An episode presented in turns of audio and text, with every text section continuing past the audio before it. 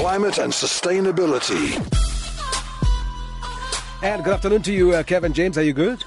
I'm very good, Ernest. It's a beautiful day in Cape Town. I'm on holiday, so why shouldn't it be?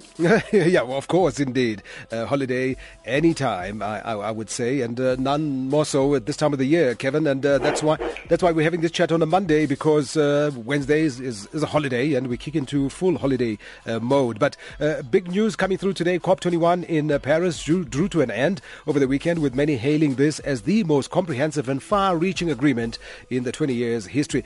please share some of the uh, details on your insights into the uh, outcome of this year's event. Yeah, and it's, so it's been interesting. I, as you know, we've come a road together. I've covered the build up to COP21 as I've done in the previous four, and was quite positive, as you remember this year, about this one, based on the fact that there's really a lot of groundswell of activity by companies, cities, NGOs, etc., putting lots and lots of pressure on governments to actually reach an agreement, uh, as well as the current state of global first world politics, which I must uh, actually add and, and, and put into this whole discussion. We've seen Tony Abbott basically uh, evicted from the leadership of Australia. We've seen Stephen Harper, who's no more the Prime Minister of Canada, and of course Obama is finishing his term off in the United States and obviously wants to leave a bit of a legacy. So all the leaders have got more liberal slant and climate-friendly agendas. So I think that's helped a lot.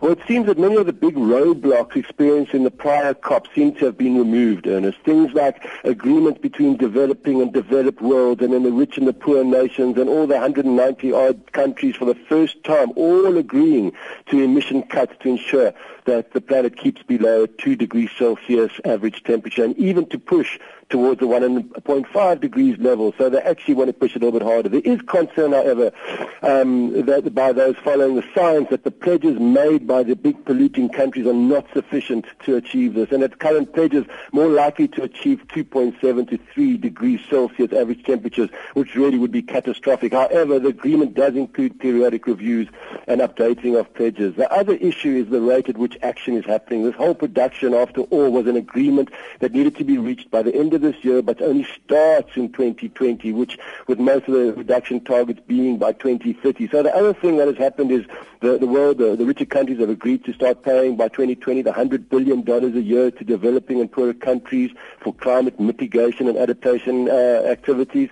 So this is all really good news. I think they did very well in Paris this year. But the real message that is coming out of COP21 is that enough has been done to send a death knell to the fossil fuel industry, which is basically that the countdown has started for the absolute and global transition of fossil fuel-based energy to more renewable alternatives. And that is really one of the big outcomes we want to see happening as a result of all this climate conferences and activities. All right, and uh, we'll wait and see what uh, the coming year holds in as far as those agreements are concerned. But just briefly, uh, Kevin, how would you summarize the, the year 2015, your observations with regards to uh, the main issues and challenges we face, even from uh, a, a, a continental perspective?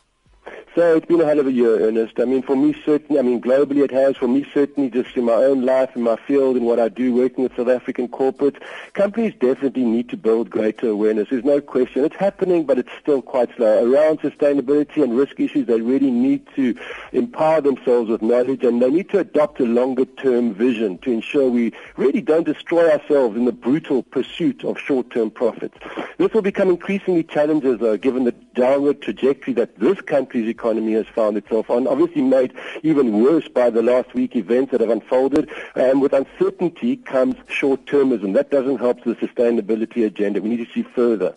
To me, Ernest, bold, strong leadership is the most critical success factor for a successful and equal society. In South Africa, we don't just have weak leadership, we have blatantly crooked leadership that is now very clearly working against us to sabotage the success of this country while only enriching themselves. I believe that it is literally, literally one man in particular, Jacob Zuma, who stands in the way of our national success. He showed his hand this week very clearly.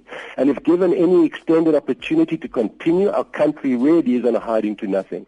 For example, the cabinet stealthily voted last week in favor of the trillion rand nuclear procurement deal. It happened through all the hullabaloo, which we know we don't need, and Nene has confirmed in a career-limiting move that we can't afford. 2015 has been the year we started running out of water, Ernest. If our leaders really cared about us, they would be raising 1 trillion rand to fix our ailing water infrastructure, clean our contaminated drinking water, not invest in some dodgy Russian nuclear deals that will ultimately bankrupt this country. Ernest, we have some serious challenges here, economic, social, environmental, that would take very focused political will and experience and skill to solve. Our government, under the leadership of Jacob Zuma, besides not having the skill, has created an institutionalized culture of patronage, corruption, ineptitude, and arrogance.